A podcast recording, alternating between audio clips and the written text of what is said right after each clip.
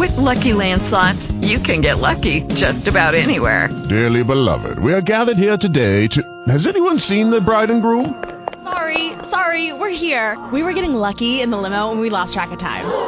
No, Lucky Land Casino, with cash prizes that add up quicker than a guest registry. In that case, I pronounce you lucky.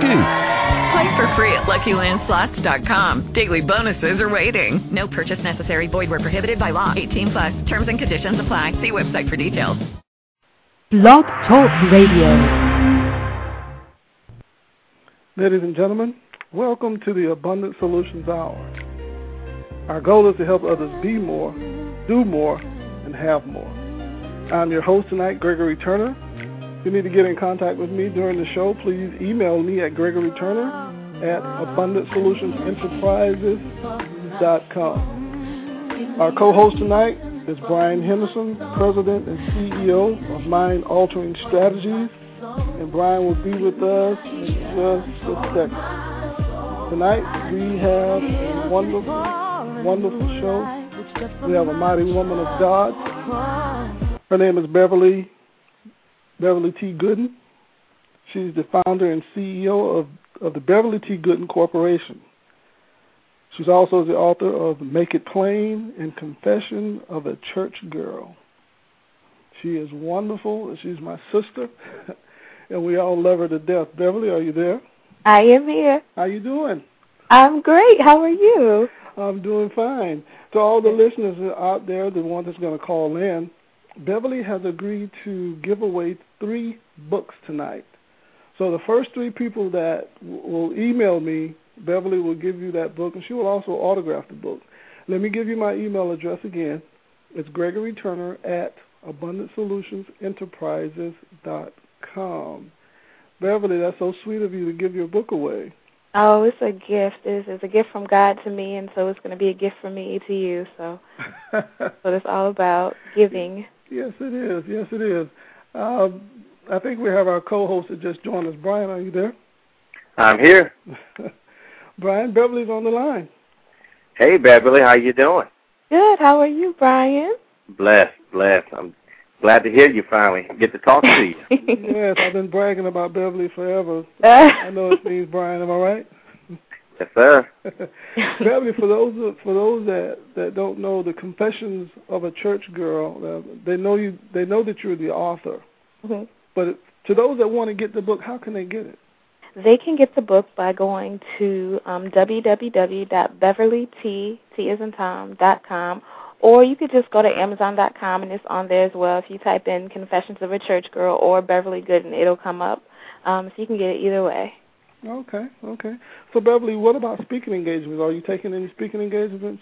Uh, I am taking speaking engagements. If you would like to um, book for speaking engagements, you can email um, David Wilson, and his email address is soulfultenordave at AOL dot com, or you can give him a call. His phone number is seven five seven five seven two nine five two four. So Beverly, what about the ones that want to get the book, Make It Plain, your first book? Is that still available?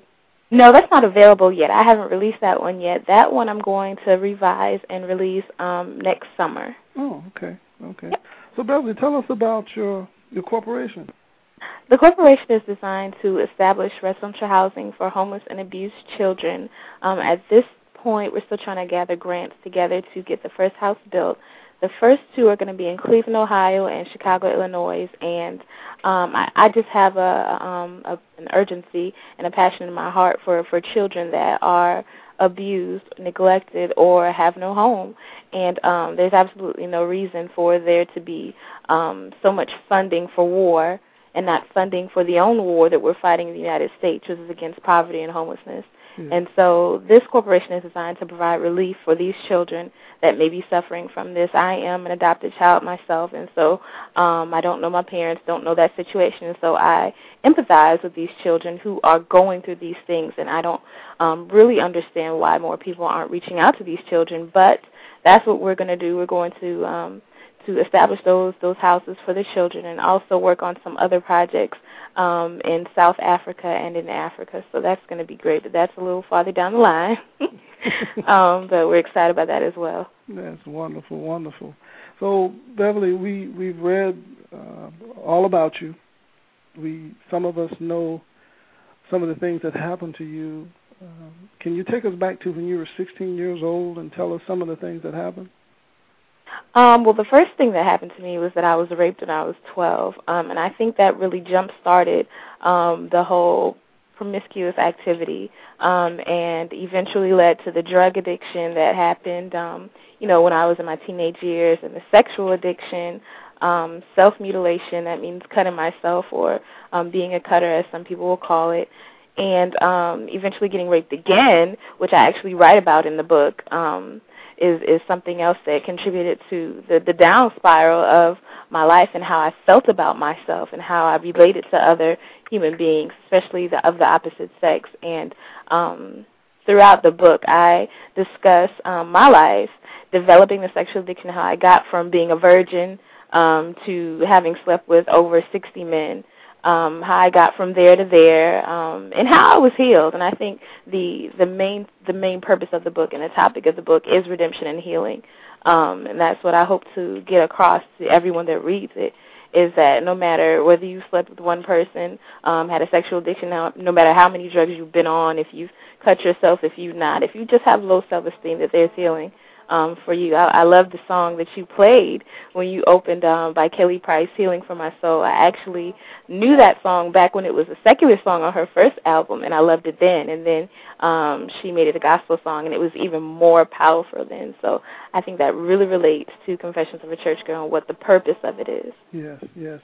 For you know, to, you're talking about healing in, in Kelly Price song for there to be healing, do you think that the people that are the women that are going through being raped, that have gone through that, mm-hmm. do you think at some point they need to open up and deal with it?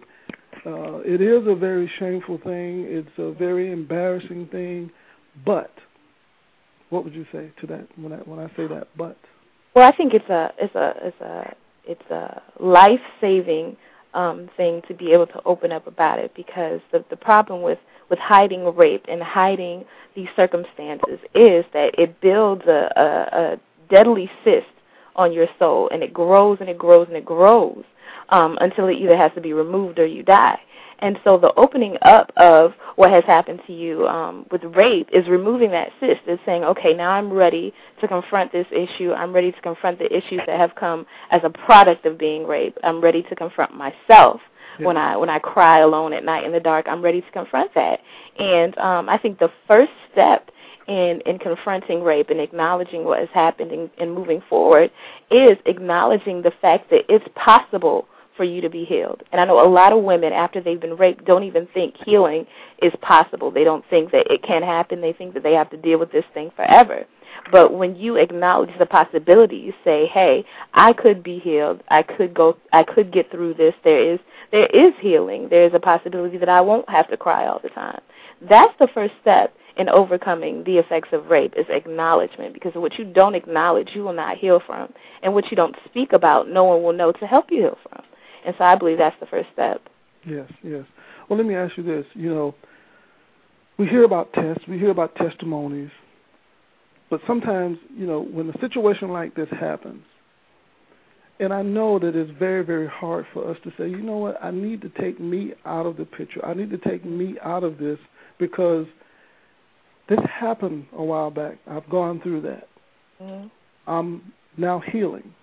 I know God. But what about those that feel that th- this is it? It my life won't get any better. This can't change. What would you say to those people? Yeah, that's a that's a lie that you've been told. Um, there may have been a lie that you even told yourself. If if you're saying that, well, the thing about it is, first thing is that you have what you say. If you continue to say that this is it, and if you continue to say that it's not going to get better, then that's exactly what you're going to have. You have to start saying, I want to be healed, and I'm going to be healed, and it's going to get better. I don't have to deal with this. That's the first step. And the second thing is um, that that's that's a lie that the enemy has has convinced you of, or or that someone has convinced you of, that you've tried to convince yourself that it's not going to get better. It can always get better. I know I was talking to you earlier, and I was telling you about how um, when I came to the realization that the same power that raised Jesus from the dead is the power that's living inside of me, then I knew that I could overcome anything, that I could get, that it didn't have to stay the way it was. And I say that because the Holy Spirit was a parting gift from Jesus when he ascended into heaven and said, I'm going to go prepare a place for you. You all go make disciples of all the nations. Oh, and by the way, I'm going to, you know, leave the same spirit that raised me from the dead with you. So here you go. So there is no reason to to believe or to convince yourself or to have anyone convince you that it can't get better.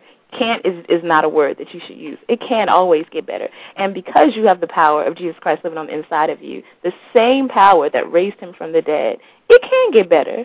It, that that makes no sense, and, and that's something that we have to dispel and combat and fight against. The I don't think it can get better.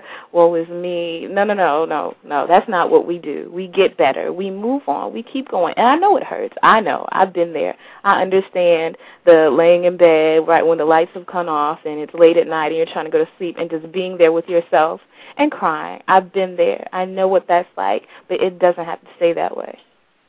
Wow. Hey, Beverly. Um, mm-hmm. I want to change gears a little bit. Okay. Um, if you can, can you talk about um, how you felt when your high school sweetheart died? Yes. Can you take us back there? Mm-hmm. That was um, probably the most devastating experience of my life, even beyond um, the rape. The rape was physical, but death is is is final. Earthly death is final. Um, and so um, it was very unexpected. He was there one day and gone the next. Uh, we were going through some things in our relationship. We had just broken up and become um, friends, and we were still, you know, that period of, of just breaking up. You're trying to figure out what you want to do and what you want to be, and and and if you could speak to each other and things like that. And um, he actually went to go play basketball, and he actually died playing basketball. Um, he had a heart attack um, while playing, and um, it was it was extremely devastating. I didn't really understand what was going on. I don't think I even really grasped the fact that he was gone and, and dead and not coming back until days later. Um, I can remember um, finding out he was dead and then sending him an email just to see if he replied, even though I had heard he was dead and I was told he was dead, still not really understanding it. And so that was a very difficult time in my life trying to put together the pieces of um, okay, he he's here and now he's gone, and um, being depressed, extremely depressed, and having to go to counseling, um, things like that. So that was um, one of the worst experiences of my life, but I've I've got hope through it, and I, I still miss him. I still think about him sometimes. Um, I'm not devastated anymore. I'm not depressed anymore, but I celebrate his life and I celebrate the time that I had with him. Um, but that was a very, very hard time. Wow. Hmm. Beverly, you said you were raped at the age of 12. Hmm. I was talking with a girl just the other day. She's maybe 25, 26 years old. And she was telling me about one of her friends had been raped, and she was uh, like 12 or 13. And now this girl is 30 years old. This happened a long time ago. But it seems that she's at a point where she's running from it. She's not facing up to it and is controlling her life. She wants to get married, but at the same time, she won't let a man get um, mm-hmm. next to mm-hmm. her. She won't let him get close. She just won't.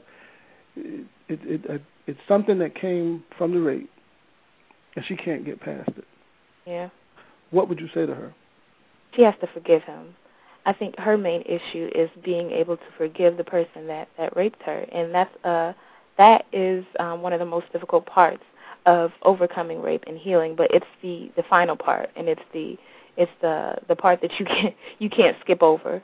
You know, um, skip over questions in an exam you're taking. This is the, the question that you can't skip over. So she has to come to a place in her life where she can say, "I forgive you." um i i accept what happened to me it was wrong you were wrong but i forgive you so that i can move on and live my life I um after I was raped the second time, um I dealt with that as well and it was a uh I, I can understand her because the sexual addiction was a product of that. I was rebelling against men. I didn't want to be touched by a man. I didn't want a man to control me in any way. So any man that approached me, I immediately said, I'm going to take control of this situation. You're not going to hurt me. I'm going to get what I want. You think you know what you want, but I'm going to get what I want and leave you. And I had that that mind frame, probably the same one that she has. And then after a while, it got old. It's like, okay, I've been doing this for a while now. I actually may want a relationship um, how do I get from being um, from turning into the abused to the abuser? How do I get from being the abuser now to being a person that can have an effective relationship? And it was through forgiving him. I hadn't forgiven him. I was still mad at him, and so every action that I took after that was against him and out of anger towards him and out of anger towards what happened to me. And so what what what your friend or the the young lady that emailed you needs to to do first of all is pray to God that that He'll give her the grace and the mercy and the um, strength to forgive this person for what he did. Um, because until she forgives him for what she did, she she's not going to be able to move on. Yeah. And so this is a vital part. And forgiveness is not for him; it's for her, so that she can move on. Yes. Do you think it's more of a power thing? For her. For anyone that's been raped, I, I, I know that you said that oh, you, yeah. you wanted to control this and you wanted to control that. You know, after that happened to you. Yes. So you think it's, it's definitely more, a power thing. Yeah, yeah. It's definitely all about um, regaining control or what you think is control in your head instead of letting God have control. It's about um, I felt powerless in the situation as as I wrote about the um, the rape, the second rape in my book. Um, it, it was a very powerless situation. I was small, he was big.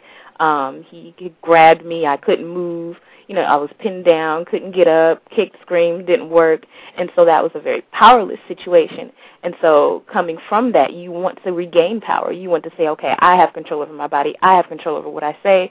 I have control over what I do. I have control over what other people do to me. And so it's definitely a power struggle. It's one of those power struggles that ends with either you having power and, and your life turning out maybe not how you wanted it or letting God have power and your life turning out better. Wow.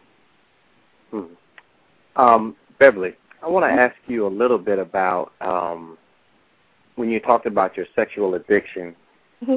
Did you? Um, and of course, this is a little personal, but I want just want to get a, a good idea of okay. you know what you went through, you know, with that sexual addiction. Mm-hmm. Was it a pleasurable thing? After you know, because you know a lot of times when you're in that heat of the moment and you do it afterwards, you feel a certain type of way. So can yeah. you sort of give us a picture of that? Yes, it was definitely not pleasurable. The sexual addiction was was completely about control, about power, about escape um, from from what I was feeling. When it, it's it's similar to a drug addiction or maybe an alcohol addiction that you engage in the activity when you want to get away from whatever's bothering you. The sad thing about my sexual addiction is what was bothering me was me and I couldn't escape me because I was living with me. And so um I would act very recklessly. I would sleep with people, have lots of one night stands. Um it was never meant to be pleasurable. It never was pleasurable. Um it was actually in turn painful because I was hurting myself on the inside. I would literally separate m- myself from the act. Beverly would be there, but Beverly wouldn't be in the act. Beverly would be in control of the act, but um Beverly wouldn't be there. So um I would have many sexual encounters with nameless faces, people that I didn't know, um, that that it would be there and then it would go away. So it was not a um, it wasn't a pleasure seeking experience. It was an escape route um, from the things that I was dealing with. Uh, and that's why I say until I dealt with those things, I, I couldn't um, I couldn't escape. And so um, it was it was never really it was never about pleasure. Um, when the sexual addiction, when I actually could see that it was actually an, an issue um, there was no pleasure after that. It was it was purely strictly control and business and, and this is what is going to help me get through my day without having to look in the mirror at myself. Um, just just um, very reckless things. So um, I believe that's the life of any addict, and any addict is not is not necessarily. Some do, but but most don't necessarily do it for the pleasure of it. They do it um, so that they don't have to face reality um, the rea- their reality of pain or their reality of poverty or of sorrow or of confusion, uh, whatever their reality is, they do it to escape that, and that was what sex was for me. Um, hold on. Brian Oh, is all right. gathering his thoughts. If you're just joining in, you're listening to the Abundant Solutions Hour, and you're listening in our special guest tonight, this best-selling author and humanitarian, Beverly T. Gooden. She's the author of the book, the best-selling book that's out there right now, Confessions of a Church Girl. If you're, it, it's out there. It's on Amazon.com. I believe that's what you said. Am I correct, Beverly? Yeah, it's on Amazon.com. And it's out there. Go out and buy it. It's a wonderful book. It'll help uh, a lot of people that's dealing with issues, and it's a very, as one uh, person emailed me today, this is raw, and it is real. When I read the chapter, of Beverly, I had to ask myself, you know what? This is this real? Did this mm-hmm. really happen? Because the way it is written, I, I felt I I was it, I'm losing I'm just losing everything right now. But I felt as if I saw everything happening, mm-hmm. and it seemed so real. And, and that's how. Yeah, go ahead. I'm sorry. That's how I wrote it. I wanted it to be a very real experience for the reader. I wanted the reader to be there with me and to see what I saw and to feel how I felt and to experience the the joy, the laughter, the the rage, the hurt, the pain, all with me um, to get a better picture of the path towards healing. Um, because a lot of times we read um, preachier books or books that are more sermonic. Um, they give you a few steps to get here and a few steps to get here. Um, but but but I'm not that type of writer, and I wanted to write um, so that you could feel, so that you could sense with your senses what was going on um, and relate it to your life and, and, and get something out of it that was connected to you. A lot of people have emailed me and said, That was me. I could I could be I was there in the car with you.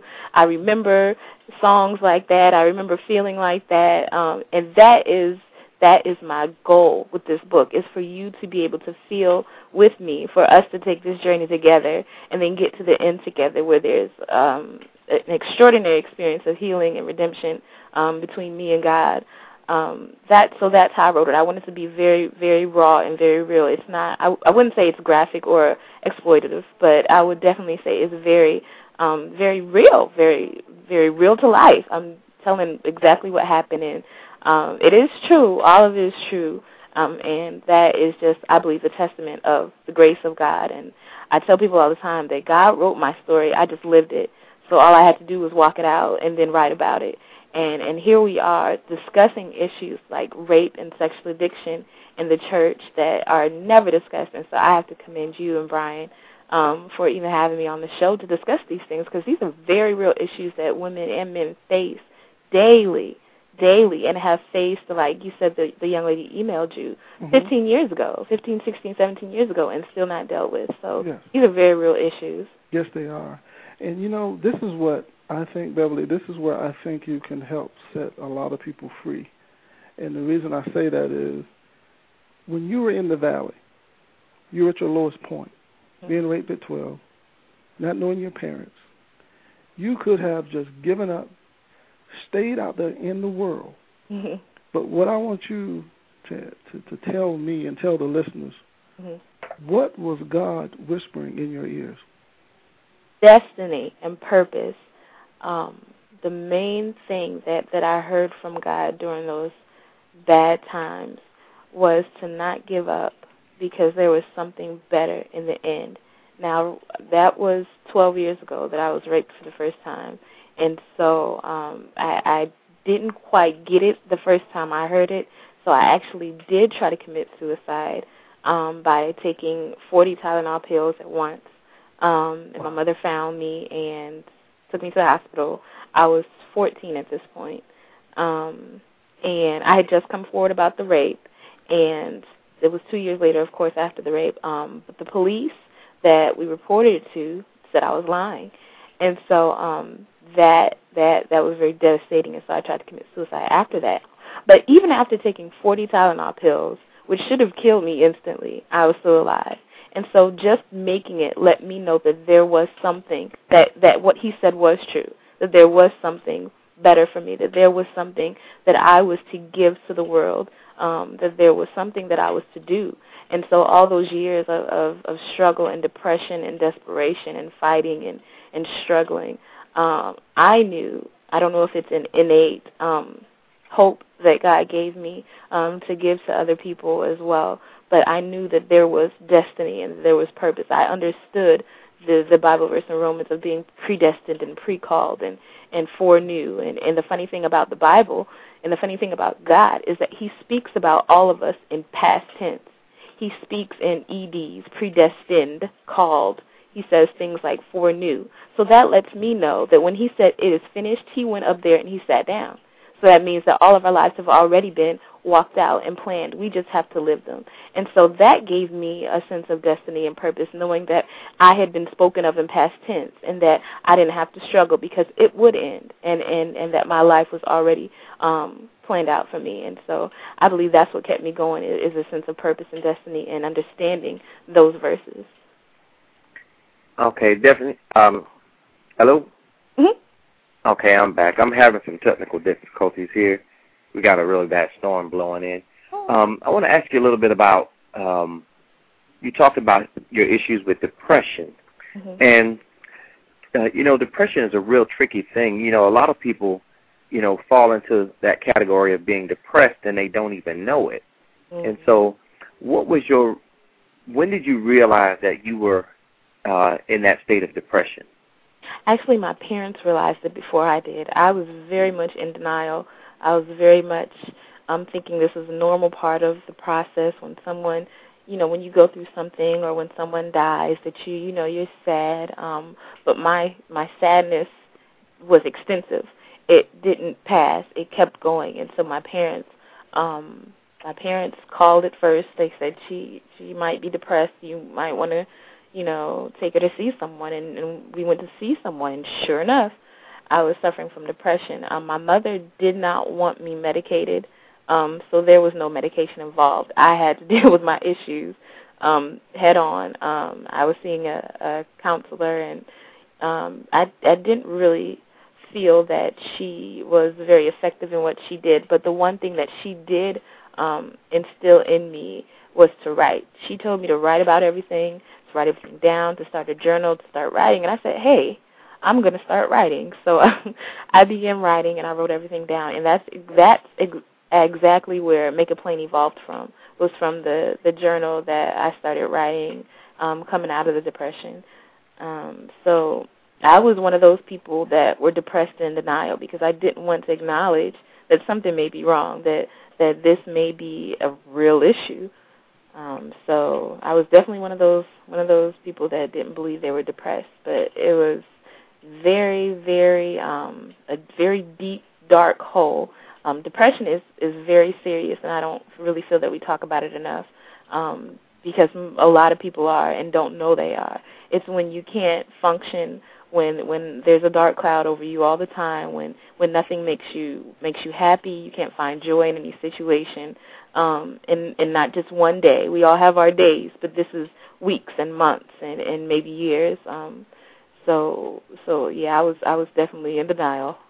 Beverly, in chapter 11 of your book, you said, on Sunday, I went to church. mhm That was right after the nasty thing that happened. What were you thinking while you were sitting in church that that that particular Sunday? i was Did you- crying my you- eyes out Did you ask the Lord why did this happen to me? You know, I I didn't really get into the whole um questioning of the Lord thing. Uh I think the first time I was really too young to understand questioning the Lord. Um but the this that time I didn't really because I knew it wasn't him that that did this to me. I knew God um in his goodness and and and his love wasn't the orchestrator of what happened to me. I knew it was the enemy. So it was more um of of of crying and and grieving um, through the loss because it, rape is is truly a loss. It's a loss of um, for someone that has never had sex. It's a loss of um, innocence. Um, for for everyone, even if you've had sex, it's a loss of innocence, a loss of of something being taken from you that you didn't give. And so, um, sitting in church that Sunday, I was I did a lot of crying. I did a lot of praying. I just wanted to be better. I just wanted to feel better. I just wanted the pain to go away. And if a God could make that pain go away that day, then I then I figured I'd be all right. Um so that's really what, what what that Sunday was all about. A lot of tears, um, and a lot of crying. You know what? You don't have to talk about this if you don't want to, but oh no, I. But I remember I called you. It was sometime last year, probably August, September, October. I can't remember the exact mm-hmm. month it was. But I called you. You and I have been talking um, kind of often. And I called you a particular day, and you didn't answer your telephone. Mm-hmm. Another person answered the phone, mm-hmm. and she said, "Is this Greg?" I said, "Yes, it is." I said, "May I speak with Beverly?" She said, "Well, Greg, Beverly's not doing well. Mm-hmm. She's in. I'm at the hospital with her right now." Mm-hmm. And I immediately said, "What happened?" And the only thing that I can remember her saying is, "It happened again." It was July 22nd of last year um, when someone that had helped me move into my apartment came back and attacked me um, and did the same thing um, in my own home. So, um, and amazingly, this is how this is how powerful God is. I had written the book by that on the, by that point, and I was um, in the middle of trying to decide how I wanted to go about publishing it. Um, and then this happened, um, but it didn't break my stride. And it didn't even put a dent in what I was doing. It didn't break my step um, because by then I had developed such an amazing relationship with God, or rather, He had developed such an amazing relationship with me that I knew what it was. I knew it was the enemy. I knew that it was the devil trying to stop what I was doing. And I am not scared of the devil. The devil does not scare me. He has no power. Sometimes I wish he would just go to hell and sit down. However, he's not because he's he's he's running around doing things right now. Um but that that situation did not even deter me one bit because I knew it was attack on destiny.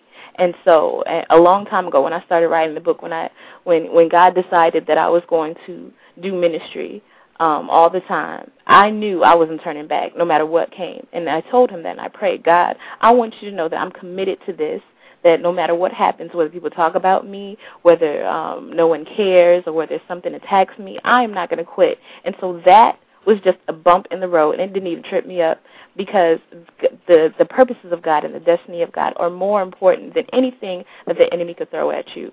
And He knows I'm not scared of Him, and that's why I think He tries to attack me so much. And and I wish that, um, and I pray that the body of Christ will get to the point where we're not scared of the enemy, where we don't go crying every time the enemy um, does something and wallowing and, and falling into more deep depression and, and all these things. We've got to get to the point where the enemy throws a dart at us, we throw a dart back.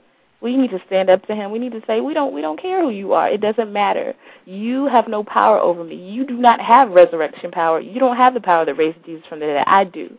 So what can you do to me? What can hell do to you? Nothing. Because Jesus already conquered it. He got the keys. yes, yes. Jesus is running heaven and hell. So what? Definitely. Girl, I'm about to. You, hey, I was about to tell you, Beverly, go ahead, and just cut loose. It sounds like you. you know, because I, I get sick and tired of of um of of people being afraid of the enemy, of people really backing down and saying, "Oh Lord, the enemy's coming after me again." Yeah, he's coming after you. You know why he's coming after you? Because you're a child of God. It's his job. If he's not coming after you, you need to be afraid because something's wrong. You need to go into your prayer closet and find out what's going on and why he's not attacking you. But we need to stand up to the enemy. That that that's my thing. I'm I'm not scared. I ain't never scared. You need to stand up to the enemy and tell him you ain't never scared. That's right. All the listeners out there, if you just call if you're just tuning in, you're listening to the Abundant Solutions Hour. If you have any questions for Beverly, Brian, or myself, you can call in at seven one eight five zero eight nine six zero zero.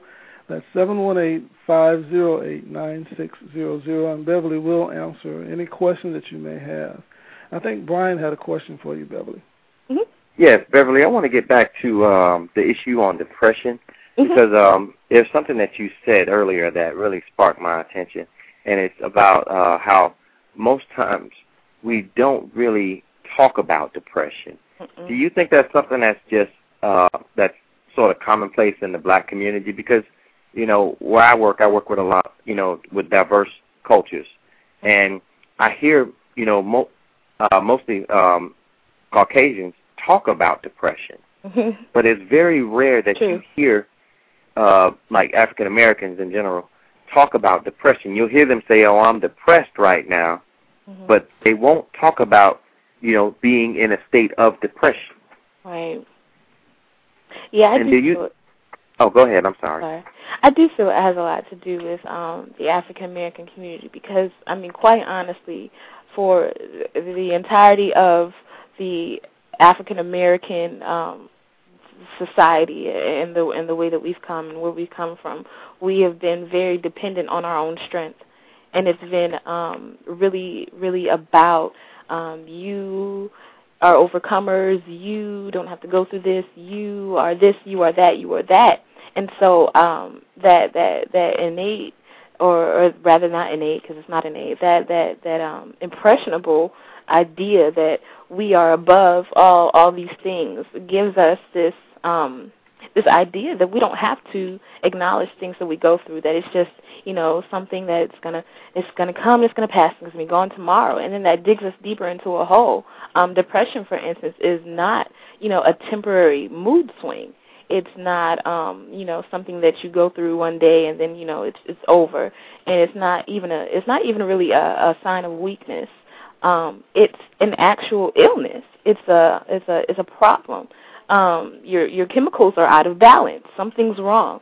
Um, um, so I don't think that that we in the black community really attack it because we don't really understand its depth. We don't understand that it's actual sickness. We we kind of look at it as taboo. Like you know, if you're depressed and something's wrong with you, you're not strong, you're not working enough, you're not doing this, you're not doing that, or you need to find meaning in your life. It, it sometimes it's not about that. Sometimes it's about um, you you've gotten to a point because of of stress and pain and anxiety, continued um, maybe even physical or health problems that you you you have a chemical imbalance that something has happened and and and it's very real and it's very treatable. So I do I do believe what you say. I do agree that that um that it, it is an issue in the black community that we don't talk about and um, we need to talk about it. It's not taboo. It's very real, and the, and the longer that we do not speak about it, the worse it's going to get um, because these issues are treatable and um, they're healable. So it's, it's definitely something that we have to talk about more in the black community. Yes. Be- Beverly, we have a caller from the 972 area code. Caller, are you there? Caller, are you there? I guess we lost them. Beverly, you, you said that you're not going to be shamed. You're not going to be, you know, you're not, you're not going to back down. Mm-hmm. You've made this commitment to serve God and follow Him. Mm-hmm and you made a solid commitment. Yes. Now I can say this from my own personal experience. When you make that commitment, get ready. right. Get ready. If yeah. you never if you if you don't believe that the enemy is alive and roaming this what? earth, make, make a commitment. commitment. when you make that commitment, here he comes. Mm-hmm. He's coming like never before. Know, that's his job. Like that's, that's what he's assigned to do. Yeah. He's not worried about the folks that haven't made a commitment. He's worried about the folks that have made a commitment because they can do ultimate damage to his kingdom. Yeah. So I mean that when you sign up, like you said, when you sign up to make a commitment for for Christ and for the purposes of God and for the kingdom of God, expect it. It's not gonna not come. Yeah. It has to come because He's angry. Um, so I think that is the the the remedy is just being prepared for it, and I think that a lot of times people aren't really prepared for it, which is why ministries may fail or people may fall into depression or things of that nature because the attacks can be so great that um, without you know warning or um, knowledge of how to deal with it, it can be very overwhelming. I remember when I first wrote Confessions, I um, submitted it to some people that I was attending church with and and let them read it, um, older women. Um, and they were just like, "No, this is not okay. Um, you don't have to tell all that." You know, it was kind of like you could have a testimony, but don't tell anybody about it. It's just that's between you and God. You you go deal with the issues on your own. It was kind of like that, and I felt that um, you know, that was the the very first attack that I went through with um this book was the the church people not wanting it to be published and not wanting it to be spoken about and things of that nature. And that was very very very sad for me because this you as you know Greg like when you when it's your baby when this is something that you love and something that you've dreamed about and something yeah. that you've invested money money money money and time in um it's it's sad when when it's not received. And at that point, it was being received by no one, no publishers, no church people, no one but like you know me, mom, my daddy, and you know my my few close friends. Right. Um, but not being received by anyone. And and that was the first attack. Had I stopped then, we wouldn't be having this conversation now. And someone And- wouldn't be set free tonight. That's right. And so it's just a matter of knowing how to deal with the uh, the attacks of the enemy against you. Because I think what we fail to realize sometimes is that the enemy does not just jump and attack. He sits there for a minute and he comes up with a strategy to attack you. He listens to what you say. He watches what you do, and he says, "I think attacking her emotions would get would catch her off guard and bring her down, and or bring him down." And so he does that, and he sees what happens. Sometimes it works, sometimes it doesn't. If it doesn't, he says, "Okay." He sits back and he watches. That's why the attacks come. It, they come sporadically. They don't come just, you know, immediately they come and then they come and come and come and come come. They'll come, wait a few weeks, and they'll come again because he's strategizing. So we have to get just as business minded and strat- and strategize like the enemy does to counterattack him and to build up the kingdom of God. We don't really have a strategy in the church. We do, well, sometimes we do. Uh, we don't really have a strategy in our ministry sometimes. Um, so we really got to become very, very um, smart about watching what we say because he hears us. This is why I say you have what you say and you are what you believe. Because if you keep saying things like, I'm not going to get better, or it can't get better, I don't know what to do, and, and you know, I'm this and I'm that, then that's what you're going to be because that's what he's going to hear and that's the area he's going to attack you in. So we have to start watching what we say to counterattack. We have to um, just just be knowledgeable that the attack is coming and prepare for it. Yes. You know, I want to say this. It's not a question, but it's just something that I want to say to you.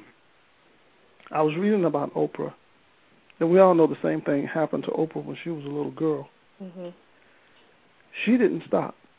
Mm-mm. She's where she is right now because she never stopped.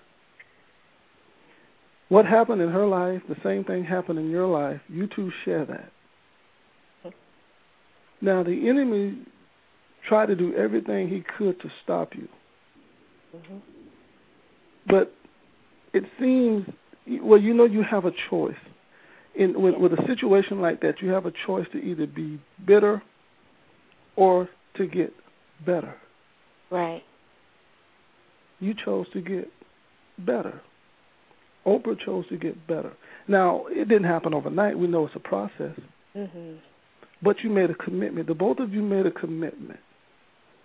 And I just want to say that I'm so proud of you, and I'm just so happy that you're doing what you're doing. Because a lot of people, like you said, when they read your book, they didn't accept it. Mhm. But it wasn't for them to accept. That's right. And God said, do this, do this, do this. And you did that. And so many people are being set free. And I think a lot of times when people read this book, the emails that I've received over the week is it's just been a blessing because so many people said that happened to me. Mhm. I'm so glad she wrote that because I because that's something that I can't talk with anybody about, and that's something in my life that I don't want to get out. And the first thing I, I ask them, do you know God? And a lot of times they say, I do, but my situation can't change. Do you know God? What would you say to these people, and how would you tell them how how can they spend their time and get a better relationship with God? Well, the the initial thing that you can do, and this is not difficult, and um, it's it's not um, it's not complicated. Is talk to Him. Um, a lot of times we we assume that our talking to Him has to be this um, very theological, um, long-winded um, prayer, and that's as far from the truth um, as, as possible. You could talk to him riding in your car. You could talk to him in the shower. You could talk to him getting dressed. You could talk to him sitting at your desk at work. Um, I have conversations with God um, anywhere and everywhere. I go to the park and sit there and talk to him. I know people think I'm crazy because they probably walk past me like, why is she talking to herself? I'm not talking to myself. You know why I'm not talking to myself? Because I'm never alone. And so one of the things we have to realize is that that God is there and He's available to talk to, even if you can't hear Him back, him that, that he's available to talk to. It's a very simple thing. And the second thing to do is begin to read um, your Bible. You don't have to have a formula or a format. Um, you could, you know, pick a pick whatever book sounds pretty to you and start reading it. Um, you know, it, it's not deep. Don't don't over spiritualize or let someone over spiritualize it for you. Um, if you if you like the testimony of Jesus Christ, read Matthew. Um, if you want to see uh, uh, destiny and purpose, read Romans. Um, if you need a little bit of correction, read Corinthians. Um, so if you want to hear about the end times, read Revelation. Um, if you want to know history, you know, read Genesis, Exodus. I, I think um, one of the beautiful, beautiful things about reading the Word of God and about the Word of God is that there's no point in picking up the Bible if you don't believe in God, um, because the first four words of the Bible are "In the beginning, God." And so that sets a, a preface for the whole book, um, and and that's what's and one thing I love about the Bible is that um, uh, it starts off with like, hey, if you don't believe in God, you might as well just put it down because in the beginning God, and then the rest of it comes. Um, so so reading the Bible is the second thing, just picking it up and, and seeing what it's all about, and just starting to you know thumb through it, read it. You don't have to stress, you don't have to make it complicated. Walk your own walk, build your own relationship. Don't feel pressured into into learning five Bible verses a day or or following your your daily manual to a T just walk it out. Just just be you and God. Let you and God just come together and be. If you read one sentence of the Bible a day, that's one sentence that you didn't read before. That's one sentence that you didn't know before. No pressure. Just have your own relationship with God. Have an intimate, personal. That's why we call it a personal relationship because it's between you and you, God, you and God. So um, pray and and read and build that. That is the foundation of the relationship. If you want to get to know someone, even a man or a woman that you're trying to date or or be married to, you you learn about them. You ask their friends about them. Um, you read about them. You know, you, you do things to get to know them. You talk to them. And so I approach God in, in that manner. I, I, I want to know about Him, so I read about Him. I read books about Him. I read the Bible. Um, I talk to Him. Um, so it, it's developing your own intimate, intimate marital relationship with God, saying, "I'm going to commit myself to you." And although I may not know all the Bible verses or be, you know, as as extravagant as some other people, this is between me and you, and this is what we're going to do. We're going to walk this thing out together, and I'm not going without you. Wow. If you're just joining us, you're listening to the Abundant Solutions Hour, and our guest is best-selling author and humanitarian Beverly T. Gooden. If you have any questions for Beverly, please feel free to call in at 718 508 9600. Beverly, I want to read something, and, and when I read this, I want you to just tell me the first thing that comes to mind, okay? Okay. Jeremiah 29 and 11. For I know the plans I have for you, declares the Lord plans to prosper you and not harm you, plans to give you hope and a future. What comes to mind when you read that? When you, when that's the God I serve. That's the God we all serve. A God that's not out to harm you, a God that's out to give you hope, and a God that already knows your future. That's the kind of God that we serve, and that's the kind of God that we need to commit our lives to. Um, and that's the kind of God that walks us through those dark situations, such as rape, what we've talked about today, when when when the when young women feel this is it, um, it's not going to go any anywhere else than this. That verse you read right there disproves their theory because it says a hope for the future and and and God. And so um, that that's what that verse makes me think of. That's the God that loves us enough to have a hope planned for our future, to already know the plans I have for you. Once again, he's speaking in past tense about us, about you, and about you. Speaking in past tense, for I know the plans I have for you plans to prosper you, not to harm you, hope in the future. So so that that that is a very um a very a verse full of hope, a verse full of um encouragement, and I'm glad you read that. yeah. Um, Beverly, mm-hmm. let's talk a little bit about your foundation. Okay. And what you do as far as uh, talking with youth and with women in general about uh, substance abuse, addiction, abstinence? Mm-hmm. Well, abstinence, uh, I do a lot of talking about abstinence, and I do that because I want people to understand that abstinence is a love song. abstinence is is a, a love song between you and between God. It's one of those intimate parts of the relationship that you're going to start developing tonight. Um, it's it's saying, God, I love you enough to keep this part of me um, separate and and preserve it for your purposes, and His purposes are marriage. And so it's it's a love commitment. It's it's um, and you know what? It it keeps you from a lot of things. When you're abstinent, you don't have to worry about STDs. You don't have to worry about pregnancy. Um, and you can also have the peace of mind of knowing that I'm not going to be stressed out about this man or this woman because I, I'm thinking about what I did with them last night or what I want to do with them tonight or what I could be doing with them now. You, you're you're focused on your relationship with God, and not only that, you get to know people much better when you take sex out of the equation. Um, so so that's what that's what I like to talk about with abstinence, and of course rape, um, and the sexual addiction and the drug addiction. Um, the found the corporation is we were talking about this a little earlier is about um, establishing residential housing for homeless and abused children, um, so that they can have relief for the things that they go through. Um, I'm an adopted child, um, and I don't know my parents, and I never have. I do know my adopted parents. They adopted me when I was a child and have cared for me very dearly ever since, and, and I owe them everything. Um, but this is for those those children that haven't gotten out of the system, that have no place to go, that are being abused, or that their parents have fallen on hard times, or are just being ignorant and um they're homeless and so this is for them because I don't believe that it's okay for us to have all this money um for wars and, and not fight the own battle that we have in our own country against homelessness and poverty. Um, I don't think it's okay for us to obsess all day on CNN about Paris Hilton going back to jail and not confront issues such as homelessness and poverty among children. That's not okay. Amen. um, so this is this this corporation is designed for for relief services for children because children um you know not only are they our future which is a, a, a phrase that we say all the time they are also our hope. These are our children. These are going to be the next leaders of of the nations. These are going to be the next ministers. These are going to be the next athletes. These are going to be the next um artistic people. These are going to be the next congressmen and businessmen and um, Fortune 500 company owners, and and they have to be given a fair chance and a good start out of life. There's no reason for children to go to bed hungry and starving in America. That should not happen. It should not happen. It's not.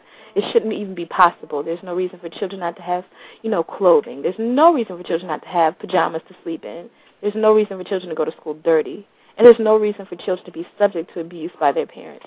And so this is what the corporation is all about, finding relief services for them, um, educating the public on um, these issues and finding solutions for these issues. The refuge house is, is what it's called. It's not going to be a residential housing service forever. My hope is that the issue of homelessness and child abuse and neglect will be eliminated completely um, through this corporation, through finding um, research and education on these issues so that um, the issue can be um, completely eradicated from America and eventually from the earth because it's not fair for children who have no choice. Um, so that's what the corporation is all about. Beverly, we have a caller. Um, we're going to take a question from her. She's calling from the 407 area code caller. Are you there? Yes, I am. Yes, Beverly's listening. Okay. Um, I, I've written a blog recently, and it talked about the subtlety of rape and I asked the question, is it rape when um, your intention is no, but um, after being coerced and prodded and put in a position where you don't want to um, get in uh, a fight or or that sort of thing, but you go along with it. Um, and I asked that. I said, "Who thinks it's rape?" Because a lot of times people think, "Oh, you just gave in," and um, you still have the end result um, inside, knowing that you were raped because that was not your will uh, to continue in the act; it was theirs. Mm-hmm. Yes, it is rape. It, it, because rape extends past physical. Rape is also emotional. Um, rape is also spiritual. So if your intention was no, and and you went along with it for safety purposes or or for any reason, it's still rape. Rape is when you are forced to have sex or when you are are are, are having sex and you don't want to.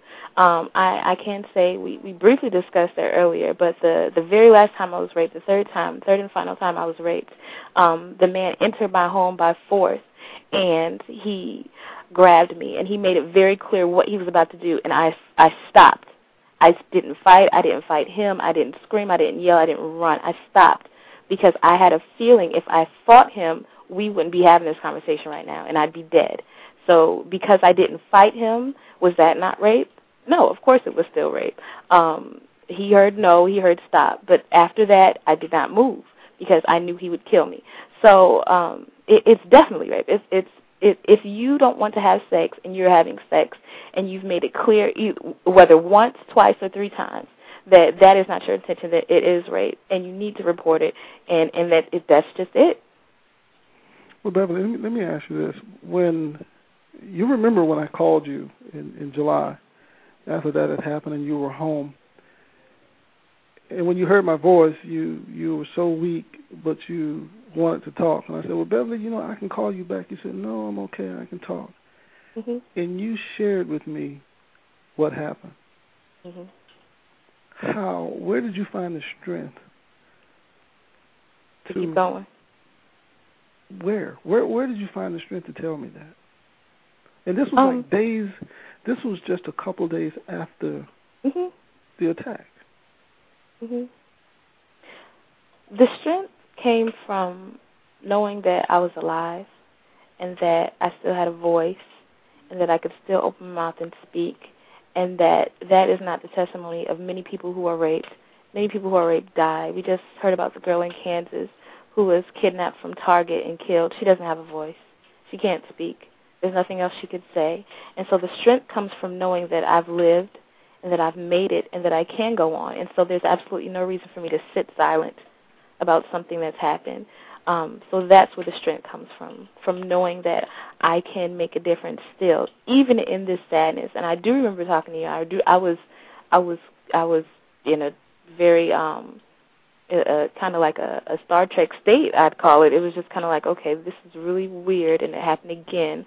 However, this is not going to stop me. Um, so, so the strength came from knowing that I can still speak, and knowing that I have to be the voice for those that didn't make it out for those that that may have fought and ended up dying because they fought, um, for those that that may have um, not wanted to or may have been forced to do something that um, they that they did and and were killed because of it. And and so I knew that um, even talking to you, I knew you'd be one of the first people I spoke to, but that it wouldn't stop with you, and that you were a safe person to talk to about it at that point, um, because I knew you then and I trusted you. Um, so so the strength just came from knowing that I had lived to see another day and that and that my time wasn't up and that I could still go on. That's where the strength came from. And that's where everyone's strength should come from, knowing that you're still here and that that man or whoever raped you did not kill you, that they did not take you out, and that your life is spared and that you're here and that you have a voice, that you can talk about it. Beverly, let me ask you uh, another question about your uh, organization, your foundation. Is it going to be uh, locally based where you are, or are you going to do like a nationwide effort? Nationwide effort, taking over the world. Yes. Amen. so, how can um, others who may be interested um, get involved? You know, um, like I'm definitely interested. I, I deal with youth. I deal with um, abstinence issues. I talk about HIV prevention and abstinence and so forth. And I definitely would love to get involved. And every now and then, I'm I'm in South Carolina, so that's why I'm right asking. There. Look at there. You have to look me up. Absolutely. Uh, well, anybody that wants to get involved, they can email me at um, info at beverlyt.com or info at btgcorp.org. The actual website where you get more information is www.btgcorp.org. And it's my initials, Beverly T. Gooden, corp.org. Um, and there's more information on there. Um, and if you have any information about grant opportunities or about funding, um, like I said, the first two homes are going to be in Cleveland, Ohio, and Chicago, Illinois.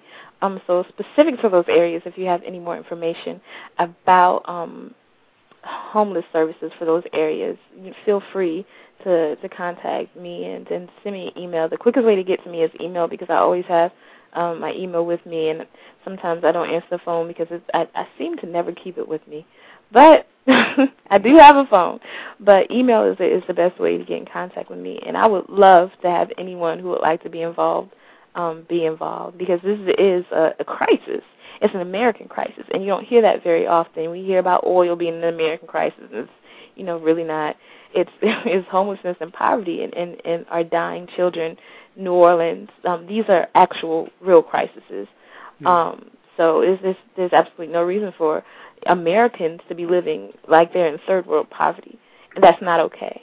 Um, as much money as we spend on other things, as as many, you know, Rolls Royces as I see rolling around the streets, there's no reason for children to be going to bed dying hungry. Um, so anyone that would like to get involved, I would love, love, love, love for you to get involved. Just email me once again. It's info at beverlyt.com, and we'll get your email and contact you.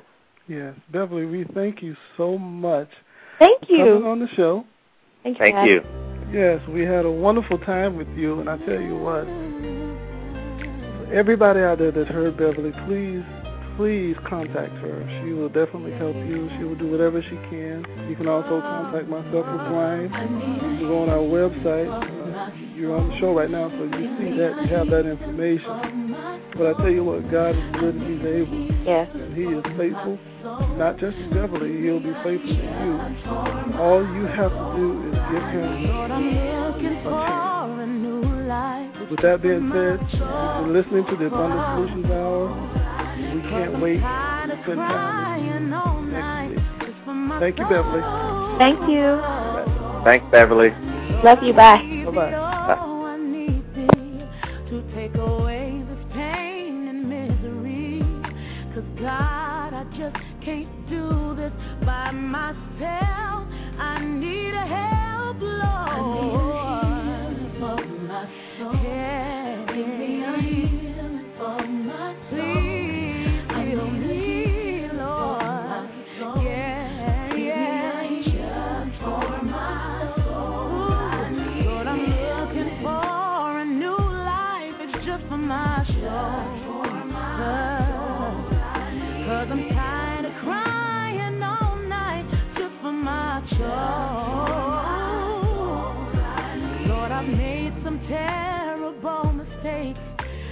My body and my soul away.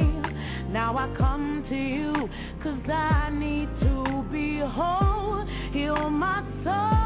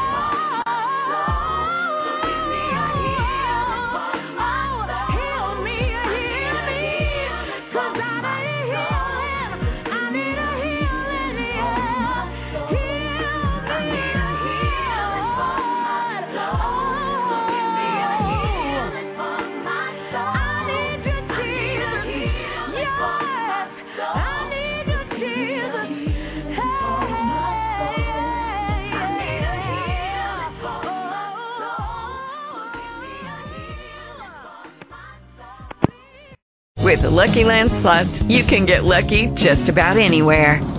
This is your captain speaking. Uh, we've got clear runway and the weather's fine, but we're just going to circle up here a while and uh, get lucky. No, no, nothing like that. It's just these cash prizes add up quick. So I suggest you sit back, keep your tray table upright, and start getting lucky. Play for free at LuckyLandSlots.com. Are you feeling lucky? No purchase necessary. Void where prohibited by law. 18 plus terms and conditions apply. See website for details.